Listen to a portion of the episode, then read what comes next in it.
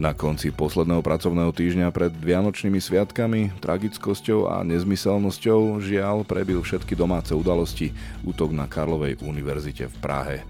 V parlamente v Bratislave zatiaľ poslanci schválili rozpočet po predčasnom ukončení diskusie zo strany šéfa Národnej rady Petra Pellegriniho a koaličných poslancov, voči čomu sa chce opozícia ešte brániť. Voči krokom štvrtej Ficovej vlády naďalej tiež pokračovali protesty na uliciach slovenských miest. No a na ministerstvách a ich podriadených organizáciách zatiaľ pokračujú čistky a výmeny odborníkov za stranníkov bez odbornosti, čím ohrozujú až bezpečnosť ľudí a štátu. V každom prípade zdá sa, že už aj politici si na sviatky dávajú voľno a to je čas na bilanciu končiaceho sa roka. Aký bol podľa komentátorov pravdy? Začína sa politicko-spoločenský prehľad týždňa, počúvajte pravdu, sprevádzať vás ním bude Zolorác. Som rád, že aj pri poslednom vydaní našho podcastu v tomto roku môžem v štúdiu privítať kolegov Andreja Matišaka. Dobrý deň, prajem. A Mariana Repu. Dobrý deň. V deň, keď nahrávame tento podcast sa žiaľ správou dňa stal útok na Filozofickej fakulte na námestí Jana Palacha v Prahe. Útočník je mŕtvý, predtým však stihol zastreliť minimálne 15 ľudí a minimálne 24 ľudí zranil. Ak by som mohol na to reagovať, lebo naozaj je to bohužiaľ správa dňa, tak určite nie som jediný Slovak, ktorý keď sa to dostalo, tak eh, zdvihol telefón a volal svojim, svojej rodine či svojim priateľom eh, do Prahy, lebo myslím si, že naozaj máme k sebe veľmi blízko, takže je to veľmi smutné, že máme takúto správu práve z Prahy. Sme na to skôr zvyknutí, bohužiaľ zvyknutí, z, povedzme z Ameriky a podobne. Takže toto je naozaj taká udalosť, ktorá sa aj ťažko komentuje. Vlastne ho nechcem komentovať, lebo vieme o nej zatiaľ veľmi málo. Je veľmi dobré, že Slovensko okamžite aj ponúklo Česku podporu, pomoc a teraz prebieha vyšetrovanie podľa toho, čo vieme, tak naozaj to bol študent fakulty dokonca, že premiant, na druhej strane vieme aj to, že teda mal už 24 ročného ešte by som skoro povedal, ako mladého muža, nepoužijem slovo chlapca, alebo mladého muža, ktorý mal v držbe niekoľko legálnych zbraní, zbran z ktorej strieľal, si priznám sa, ani nie som veľmi istý, či môže byť v legálnej držbe. V Česku, hoci aj tam prebiehala takáto debata o tom, ako uvoľniť boli tam debaty o tom, ako majú mať Česi právo na držanie zbrania, aby mohli chrániť e, svoju republiku. A tu by som ja osobne povedal, že že niekedy politici zneužívajú takéto debaty na, na také populistické reči o tom, ako nám zbranie prinesú slobodu. Od zbraní je dobré, ak sa ľudia držia ďalej. A myslím si, že aj toto je dôkaz toho, že takéto zákony netreba, podľa môjho názoru, nejakým spôsobom uvoľňovať a skutočne mm, je potrebné, aby sa čin vyšetril. Zatiaľ nič nesvedčí o tom, že by to bola nejaká nejaká, nejaký, nejaký teroristické, kde by sa stali nejakí teroristi, alebo, alebo že by tento páchateľ bol inšpirovaný terorizmom, skôr sa zdá, že išlo muža, ktorého pohotila nenávisť a toto je, toto je hrozný výsledok. Keď spomínaš tú reguláciu zbraní, tak to by ti vlastne oponenti povedali, že však keby práve tí študenti mali zbranie, tak by sa mohli účinnejšie brániť, ale tak vieme na štatistikách, že kam to vedie v Amerike, že s týmto Určite argumentom nie, toto sú, toto ale... je naozaj niečo, čo by som povedal, že to, opäť to sú len také populistické výkriky. A nie, bol by som, nebol by som rád, keby aj moji moja rodina, moji priatelia chodili do školy, kde sa ľudia premávajú so zbraňami. Takže s týmto ja osobne absolútne nesúhlasím.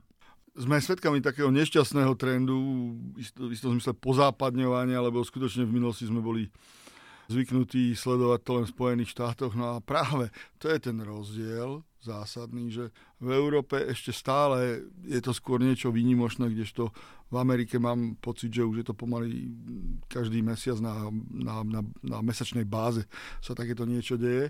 A e, myslím, že sme všetci z toho otrasení, lebo skutočne tá Praha je pre nás veľmi blízko. Máme tam kamarátov a známych ale ako keby sa to stále približovalo, že napokon v máji tohto roku obdobné incidenty udiali v Srbsku no a teraz je to v Čechách, takže je to to, čo cítime asi všetci, je zmes zdesenia a smutku a aj touto cestou si dovolím vyjadriť úprimnú sústrať všetkým pozostalým obetí. Určite sa k tomu pridávam. Poďme teda na naše domáce dianie v parlamente, pretože tento podcast nahrávame tesne po schválení rozpočtu na budúci rok, potom keď si koaliční poslanci odhlasovali skrátenie rozpravy. Za prijatie rozpočtu teda hlasovalo všetkých 79 koaličných poslancov, opozícia zo sály na protest odišla. Napríklad SAS už avizuje, že pre tento krok, teda to skrátenie rozpravy na návrh šéfa parlamentu Petra Pellegriniho zvažuje ústavnú sťažnosť na ústavný súd. Vieme, že opozícia robila obštrukcie, aby zdržala prípadné prejednanie a schválenie rušenia špeciálnej prokuratúry a zmien v trestnom zákone. Mala samozrejme výhrady aj k rozpočtu a k ďalšiemu zákonu, ktorý bol pre koalíciu dôležitý, a to ku novele kompetenčného zákona, ktorým jednak vzniká nové ministerstvo športu a cestovného ruchu patriace pod SNS a dáva tiež vláde do rúk väčšiu moc nad riaditeľmi nezávislých kontrolných úradov. Tieto dva zákony, teda rozpočet aj kompetenčný zákon sa podarilo koalícii teda napokon schváliť, ale k spomínanému rušeniu špeciálnej prokuratúry a k tým zmenám v trestnej e, oblasti, ktoré by umožnili viacerým stíhaným veľkým rybám pre korupciu vyviaznuť e, bez trestu, koalícia tento rok zdá sa nestihne pristúpiť, ak by teda nerokovali aj medzi sviatkami. Dá sa športovou terminológiou teda konštatovať, že je to medzi koalíciou a opozíciou pomyselne jedna, jedna? Neviem, či by som v tomto prípade používal tú športovú terminológiu, respektíve neviem, či je to najvhodnejšie, lebo v poslednom čase sa to tak nejak zaužívalo. E, v každom prípade e, premiér Fico hovoril o nejakej sabotáži. Ono, ja si myslím, že Zabudol ale dodať jednu podstatnú vec, že tá sabotáž sa diala zo strany koalície v tom zmysle, že vlastne tu hrozí, že, že vláda chce sabotovať náš právny systém. To je jeden rozmer. Na druhej strane aj tá, aj tá rozpráva potom sa podľa mňa zvrhla hlavne zo strany e, predstaviteľov e, hnutia Oľano alebo bývalého hnutia Oľano, Matovičovcov, pretože kto si to zapol a chvíľu pozeral, tak ne, to, to nemal, nemal vôbec e, energiu to sledovať, pretože tam to boli zmesy cifier, kódov a rôznych nezmyslov, ktoré čítali za sebou v siahodlhých svojich prejavoch. V noci čítal pán Grendel 7 hodín, do beda bol tam Roman Mikulec, bývalý minister vnútra, po bede e, Marek Krajči. To mi už prišlo, že aj z tohto hľadiska to opozícia troška prestrelila. A keby, keby aspoň k veci sa ko- diskutovalo. Tak ale nie je to nástroj, relevantný je, je to nástroj, nástroj že ako, obštrukcie? Ja, ja si myslím, že ne, po akcii nasleduje reakcia. No, tak ako akcia prvopočiatok, prvý spúšťač bola skutočne snaha čo najviac oddialiť e, zmenu v zákone o špeciálnej prokuratúre, ale mám pocit, že to už aj ostatní poslanci opoziční sa od tohto konania predstaviteľov Oľano do značnej miery dištancovali. Čiže tu by som videl, že ono keď sa zájde pridaleko a stratí sa zmysel premiéru, no tak potom príde, príde reakcia. To, ak, aké bude rozhodnutie ústavného súdu, ja neviem v danej chvíli posúdiť, eh, ale vravím, ako takýmto spôsobom eh, ja, to, to, mne to prišlo už až kontraproduktívne, lebo ak chceme prijať, mať teda prijatý ten rozpočet, môžeme diskutovať o tom, aký je, hej, ale to práve, že v tej diskusii častokrát nezaznievali vôbec vecné argumenty a výhrady, ale tam doslova čítali nezmysly tí ľudia. Doslova siahodlé nezmysly. No ja som sa preto pýtal na ten športový termín 1.1, že aj opozícia dosiahla svoje, že tým zmenám e, v trestnom zákone a k tomu rušeniu špeciálnej prokuratúry sa koalícia napokon naozaj nedostala. Ak opozícia hovorí, že každý deň, o ktorý sa posunie prijatie tejto legislatívy, ktorá by zrušila úrad špeciálnej prokuratúry ich víťazstvo, tak je to asi 1-1. Hoci teoreticky sa dá povedať, že je to dokonca 1-0 pre opozíciu, v tom zmysle, že nemyslím si, že opozícia, aký, v podstate si nemyslím, že, že cieľom opozície bolo a hlavne nie väčšiny opozície, môžeme sa baviť o, o bývalom ale nemyslím si, že cieľom opozície bolo nejako snaha akokoľvek totálne narušiť povedzme prijatie rozpočtu. Myslím si, že aj v opozícii je dosť ľudí, ktorí si uvedomujú, že je lepšie, ak je nejaký rozpočet, s ktorým sa nesúhlasí, ale je to lepšie ako nejaké provizorium. Na druhej strane, ešte pred pár dňami hovoril premiér Robert Fico, že nech sa tam vyrozprávajú, oni nebudú nikoho, nikoho ho brzdiť, nech si, tam, nech si tam hovoria a teraz to teda uťaví tú debatu. Takže možno aj im troška došli nervy, možno aj oni chceli už ísť na sviatky. Uh, asi, asi mal možno aj pár SMS-iek Robert Fico od svojich spolustraníkov, že teda radšej by strávil sviatky s rodinou ako, ako v parlamente a že sa bolo treba rozhodnúť. Toto im umožnilo opozícii ich víťazstvo, tak ho budú prezentovať a teda bol prijatý rozpočet. Už si spomínal ten kompetenčný zákon. Tam je zaujímavé, že tam sa podarilo tú minimálne tú najvypuklejšiu vec, na ktorú okamžite, ale okamžite upozornila aj Európska komisia, ktorá upozornila na to, že ak chce vláda meniť postup, ako voliť šéfa protimonopolného úradu, tak by sa naozaj mala zamyslieť nad tým, že pôjde proti európskej legislatíve. A to naozaj bola okamžitá reakcia. Čiže potom e, predkladateľ návrhu poslanec Michalko tvrdil, že to bola ich autonómna reakcia. OK. Uh, v prvom rade je dobré, že to vôbec stiahli, že nešli, nešli do tohto súboja. Možno je to aj do istej miery ukážka toho, že Robert Fico, táto koalícia bude pozorne načúvať, čo bude Brusel hovoriť, lebo vidia, že ho sledujú, že teda, že Brusel sleduje to, čo sa deje na Slovensku a všetky reči o vlasti zradcoch a podobne, tak uh, môžu rozprávať, môže rozprávať Robert Fico, čo on chce o opozícii, ale nemôže poprieť to, že Brusel sleduje dianie na Slovensku a sleduje aj legislatívu, ktorá táto koalícia predkladá do parlamentu. Takže určite to nebol prvý ani posledný krát, keď sa, keď sa Európska komisia alebo nejaký iný orgán, ozvala sa Európska prokuratúra. Čiže skutočne toto nie sú veci, ktoré by, ktoré by vyšumeli niekde dostratená len preto, že párkrát e, Robert Fico bol v Bruseli. On aj hovoril, že oni budú ďalej o týchto veciach komunikovať a môjho pohľadu je správne, že sú tu tieto okamžité reakcie. Ja si myslím, že vláda zostala nemilo prekvapená tou rýchlosťou, to, ako rýchlo e, reagovali európske orgány na ich zamýšľané zmeny. Oni v podstate, keď boli na tom sondážnom stretnutí, ak to tak môžeme nazvať, tak si mysleli, že tým povediac e, bude všetko vybavené, ale zjavne situácia sa za tie roky zmenila a myslím si komisia, alebo prípadne e, bola tu už reč o, o európskej prokurátorke Laure Kevešiovej, že sa poučili z príkladu Maďarska a nebudú asi tak vajatať, ako to bolo v prípade Orbána a tolerovať mu veci, a až by to zašlo priďaleko, ale budú konať oveľa e, ráznejšie, razantnejšie a rýchlejšie, ako to bolo v minulosti. No a Teraz bude zaujímavé sledovať, akým spôsobom sa s tým vláda vysporiada. Ako povedal Andrej, už tu vidíme drobný ústupok, tak uvidíme, že čo aj bude sa diať ďalej e, v januári v tejto oblasti. Ale skutočne ak by e, vláda pokračovala takýmto spôsobom, myslím si, že by nám riadne zavarila. Ešte k tomu rozpočtu. Vláda e, v ňom počíta so znížením schodku verejných financií zo 6,5% HDP tento rok na necelých 6% v budúcom roku, teda ráta s ušetrením 0,5%. Tento údaj však spochybnila rozpočtová rada. V skutočnosti bude podľa rady schodok na budúci rok vyšší a kritizuje aj to, že ministerstvo financí nebralo do úvahy výdavkové limity. O čom vypoveda podľa vás tento rozpor s odborníkmi, ekonómami z rozpočtovej rady?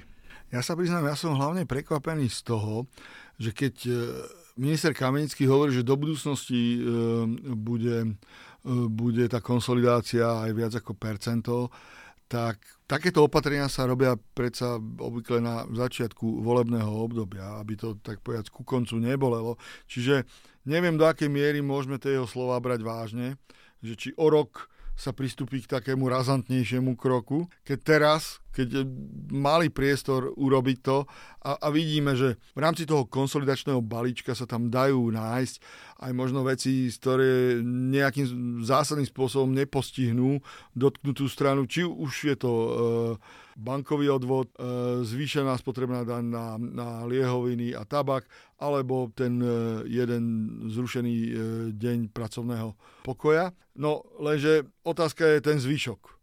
Siahli e, na druhý pilier, čo si myslím e, za normálnych okolností by bolo neakceptovateľné. My vidíme, že sociálna poisťovňa sa už borí v súčasnosti s veľkými problémami. Je deficitná, vysoko deficitná. Každý rok je potrebné viac ako miliardu presunúť e, z iných oblastí pre sociálnu poisťovňu. Čiže ja si myslím, že by bolo skôr férové povedať aj, aj dôchodcom váženým nie, že nemáme na 13. dôchodok. My už pomaly nemáme na klasické dôchodky. Toto je pravda. Ako je to kruté a niekto môže povedať, ale však to nevadí, však z iných zdrojov to vykrieme. Len otázka je, dokedy to budeme vykriať. Vidíme, že tento rok napríklad išli do dôchodku nadštandardne veľa ľudia do predčasných dôchodkov, lebo to bolo výhodné. A to budú ďalšie náklady, plus v produktívnom veku bude čoraz menej ľudí a dôchodcov bude jednoducho pribúdať. Čiže my si tu zarábame na obrovský problém a myslím si, pretože je nezodpovedné, keď hovoríme o konsolidácii, zároveň von oknom vyhadzovať 100 e, milióny eur. Čiže ja sa vôbec ani nedivím, že to takto nakoniec dopadlo. A, a aj preto mám pochybnosti o, o zámere alebo o úprimnosti zámeru ministra financií šetriť v budúcnosti viac.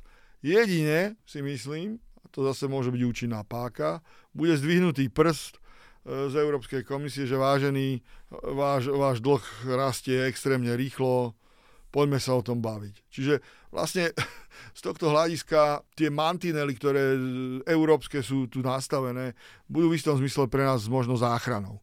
Lebo spoliehať sa na nejakú dobrú vôľu a zodpovednosť našich politikov sa nebudeme môcť. Tak už si spomínal ten rozpočet a ešte sa vrátim k tvojej pôvodnej otázke.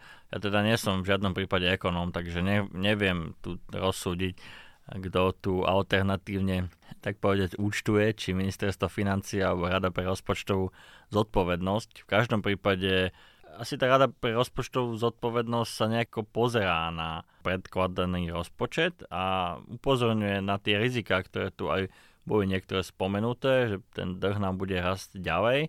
Boli spomenuté výdavkové limity, ktoré by tam v každom prípade byť mali, respektíve, lebo už vláda dostala za tento rok na dňa výnimku z Európskej komisie, ale nič nie je jasné, že to bude takisto a kvôli tomu, že tie výdavkové limity nebudeme plniť, respektíve vlastne ich vôbec nebudeme mať, tak uh, nám hrozí aj prepadnutie peňazí z plánu obnovy.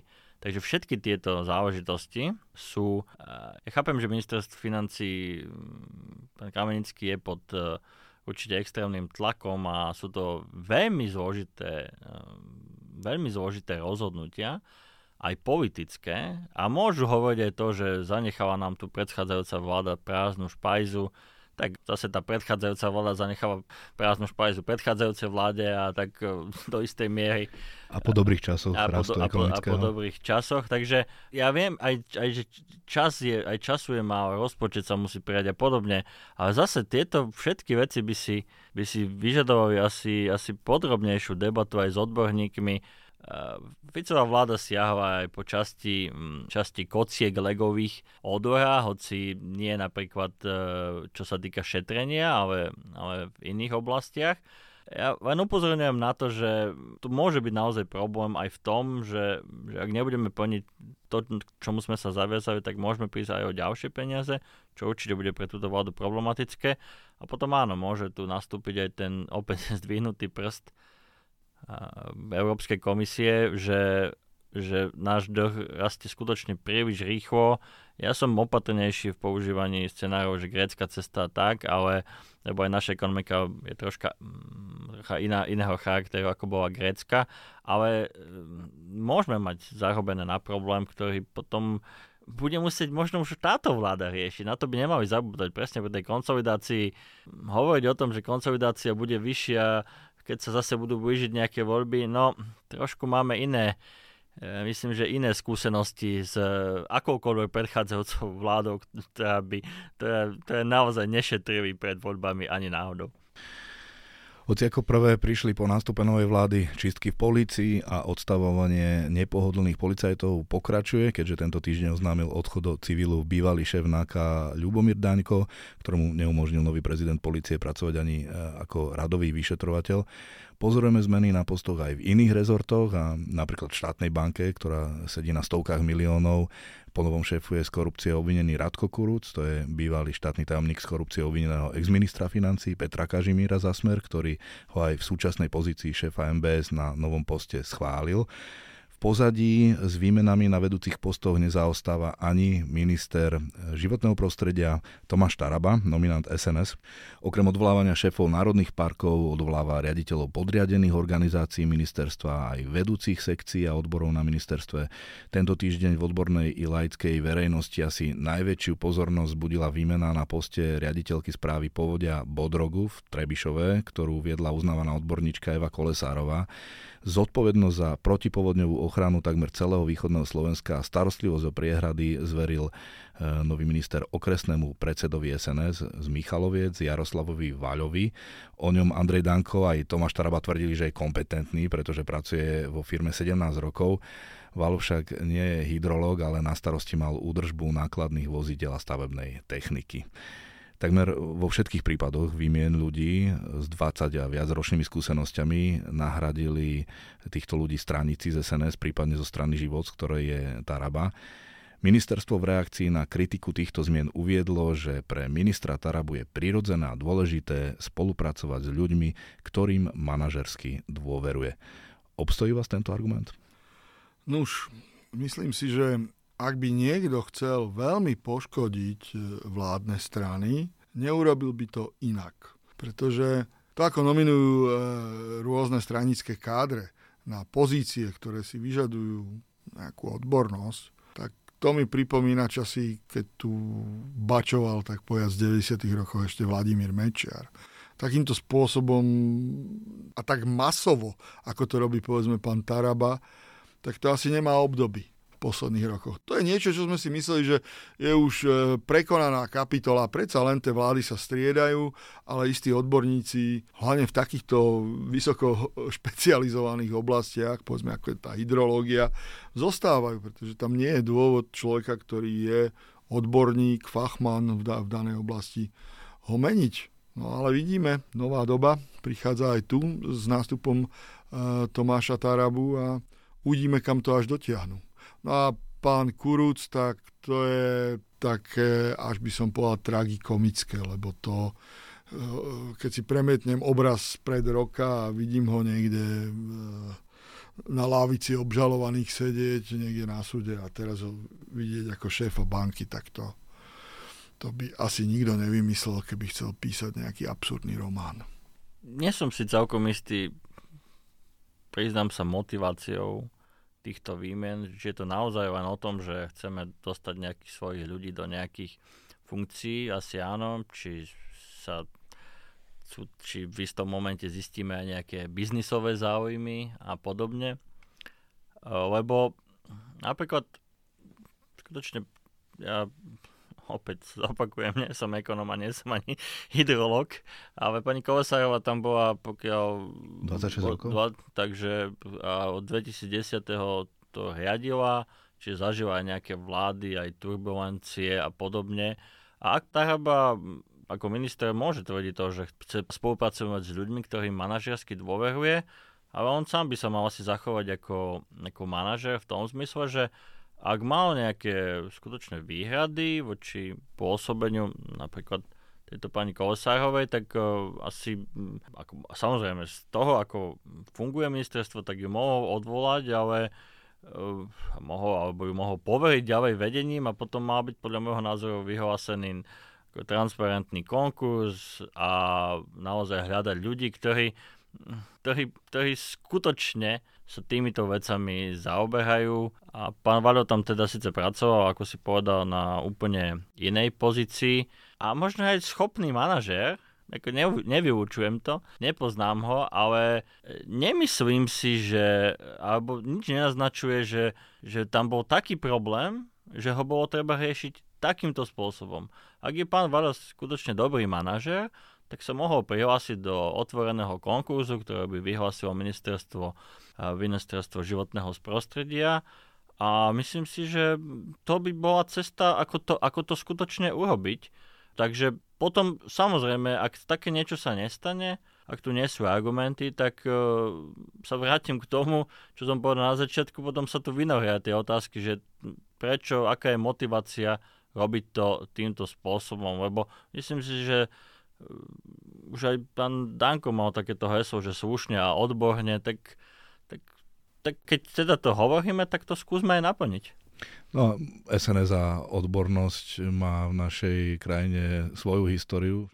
Pán Danko povedal aj to, že teda on tam dáva, nie ako pán Slota ľudí, takže on tam dáva tých odborných ľudí. Tak len vravím, myslím si, že je tu dôvod na isté pochybnosti, ktoré by sa skutočne dali rozptýliť, ak by tá vôľa, ak by tá vôľa bola. Aj tento týždeň opozícia zvolala na námestia ľudí nespokojných s krokmi vlády. Podľa aktuálneho prieskumu je ich viac s vládou nespokojných ako tých, ktorí jej kroky schválujú. Aj na ulice Bratislave prišlo opäť viac ľudí ako minule a protesty sa rozšírili do ďalších miest, kde sa predtým nekonali. Počas sviatkov príde útlm. Očakávate, že záujem ľudí o protesty pretrvá aj v novom roku? No myslím si, že minimálne dokiaľ e, bude parlament rokovať o zrušení e, špeciálnej prokuratúry, tak e, ľudí to vyženie doslova na námestia. Otázka je, ak to teda stihnú do toho 15. januára, ako to deklarovali, že čo nastane potom. Lebo zase uvedome si, po istej vlne eufórie alebo po istej vlne nejakej, nejakého pocitu naštvanosti prichádza prirodzený útlm. To je normálne a myslím si, že tentokrát je to aj trochu iné, ako to bolo povedzme e, v roku 2018, keď po vražde Jana Kuciaka e, sme boli svetkami masových protestov. Takže ak by sa to podarilo toho 15. tak neviem, mm, aj vzhľadom na počasie, to je ďalší aspekt, ktorý netreba podceňovať, e, neviem posúdiť, že do akej miery sa podarí mobilizovať opozícii ďalej ľudí a e, doviezť ich na námestia. Maro spomína vraždu Jana Kuciaka a to vieme, že tá doteraz nie je úplne potrestaná a práve aj pre tie zmeny v trestnom zákone by hrozilo, že by aj zostala nepotrestaná. Andrej, vidíš to podobne? Ja myslím, že, že je tu pomerne veľký priestor pre opozíciu, aby, ak chce v protestoch pokračovať, že tých ľudí na námestia dostať môže. A to kvôli tomu, že v istom momente môže byť tento legislatívny proces ukončený ale už teraz vieme, že prakticky už teraz vieme, že prezidentka sa chystá túto legislatívu vetovať, že proces nebude ukončený úplne. Plus, nezabúdajme na to, že prechádzajú prezidentské voľby. A už sa na tých námestiach Peter Pellegrini vlastne stal terčom protestujúcich v tom zmysle, že ho priamo naozaj zasadili alebo posadili po boku Roberta Fica, ktorý je teda ich hlavný terč, lebo samozrejme je premiér.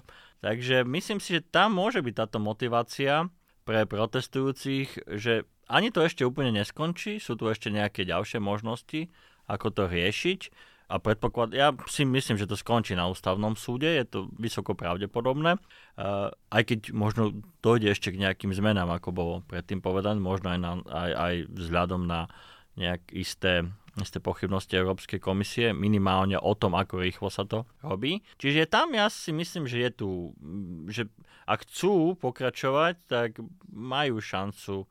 Nepredpokladám, že tie protesty budú napríklad také masové, ako boli po vražde Jana Kuciaka a Martiny Kušnerovej, ale ten priestor tam je kvôli prezidentským voľbám a kvôli tomu, že Peter Pellegrini je aj predseda parlamentu, ide, tieto veci idú cez neho. Uvidíme, či Peter Pellegrini op- sa opäť pristúpi k niečomu podobnému, ako pristúpil pri rozpočte, že v istom momente utne tú debatu, lebo, lebo možno teraz e, opoziční poslanci opäť ešte naberú dých a dobre sa najedia na Vianoce a prídu plní sily a elánu do parlamentu a budú pokračovať e, v týchto obštrukciách. Takže ja si myslím, že tu stále priestor na tie protesty je. Aj to počasie, už klimatické zmeny, už v januári už bude svietiť slnečko. Tam je jeden aspekt, ktorý ma troška ale zarazil na tom poslednom e, proteste. Myslím, že treba rozlišovať medzi tým, čo je motivácia pre zvolávanie tých protestov, či je to nespokojnosť e, s pripravovanou legislatívnou, alebo ako tam už zaznelo, že pomaly, že takýmto spôsobom je to ako podpora e, Ivana Korčoka. Čiže toto môže byť kontraproduktívne. Ak takto bude opozícia deklarovať, že vlastne sú to ako keby protesty, kde sa zlejú dve veci, a bude to môcť byť považované za účelové, tak e, to môže práve že poškodiť ešte viac Ivana Korčoka. Určite môže, to s tým súhlasím. Ja som tým chcel len povedať to, že bude tam istá motivácia pre tých ľudí, ktorá sa možno práve do niečoho iného to, že či to poškodí Ivana Korčoka možno medzi ľuďmi, ktorí môžu uvažovať o ňom, o ňom ako o kandidátovi, ale neuvažujú o tom, že prídu na protesty, je, je, je druhá vec. Ale mám pocit, že istý ten drive, istá tá eufória, ktorá sa tých protestov týka, ešte môže chvíľočku vydržať. Keďže je koniec roka a posledné vydanie nášho podcastového komentára, mohli by sme zhodnotiť aj celý ten predošlý rok, ktorý teda naozaj nebol na politické turbulencie a zvraty chudobný. Ako by ste ho teda zhodnotili? Tak eh, rok 2023 e, eh, sa zapíše do dejín, myslím si, e, dvomi vecami. Mali sme poprvýkrát e, úradnícku vládu, to bol absolútny precedens. No a druhá zásadná vec je, ak to tak môžem povedať, triumfálny návrat Roberta Fica. Pretože ak niekedy v marci, februári sme ešte videli, že OK, preferencie idú jemne hore, tak potom ten nasledujúci mesiac, nepamätám si, či to bol marec alebo apríl v agentúre Focus, došlo k tomu zlomu, kedy Smer preskočil hlas a vlastne od tej jary kontinuálne rástol a skutočne Robertovi Ficovi sa podarilo takmer nemožné, pretože bol už tak povedať na odpis a dokázal zmobilizovať tých svojich voličov. Druhá vec je, akým spôsobom, ale skutočne rok 2023 je na jednej strane rokom odorovej vlády a zároveň rokom veľkého návratu Roberta Fica. Podľa mňa na domácej politickej scéne je rok 2023 už tu boli povedané tieto dve veci, s ktorými sa dá súhlasiť. Je to veľký návrat Roberta Fica, mali sme prvýkrát úradnícku vládu Dostali sme sa ale aj k tomu, že do parlamentu sa na druhom mieste dostala strana, ktorá ktorú mnohí pokladajú za čisto liberálnu subjekt mestského typu. Napriek tomu z rôznych dôvodov k sebe dokázala prilákať e, značné množstvo voličov a neskončila až tak výrazne ďaleko za smerom a pomerne slušne porazila hlas, ktorý bol ešte pred tými pár mesiacmi, nie tak veľa mesiacmi, lídrami prieskumov. A myslím si, že mnohí ľudia, ktorí sledovali progresívne Slovensko, tak uh, mu nedávali šancu na viac ako nejakých 12, možno 15% maximálne. Progresívne Slovensko sa stalo lídrom opozície aj uh, v kampani a je ním, dá sa povedať, aj v e, parlamente. Takže máme tu stranu, ktorá je výrazne proeurópska, veľmi liberálna a bude zaujímavé sledovať a my sme už mali túto debatu a pokiaľ si pamätám, tak eh, Marian to vráva párkrát, že nie si je celkom istý, či, či popularita progresívneho Slovenska vydrží. Možno vzniknú nejaké iné strany, kde sa to preleje. Takže podľa mňa toto je z môjho pohľadu veľmi zaujímavé sledovať.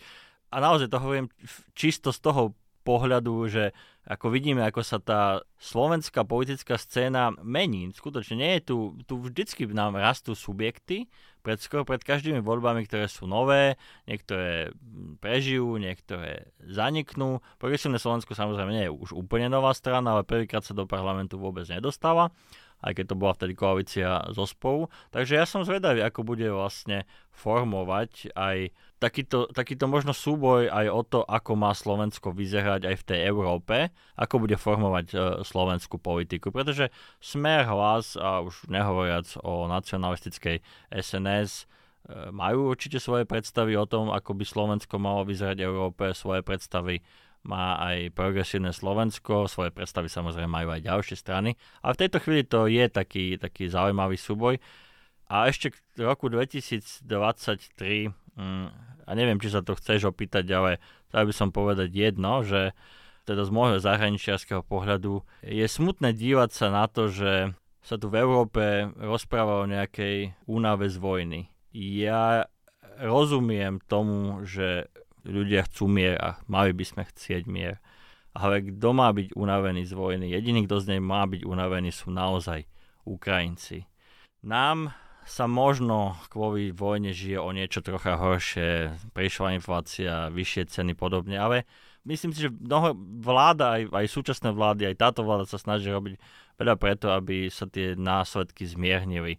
Takže podľa môjho názoru v roku 2024, ak chce Európa ďalej fungovať ako skutočne ako skutočne aj geopolitický hráč, tak by mala naďalej podporovať Ukrajinu v jej boji proti ruskej agresii.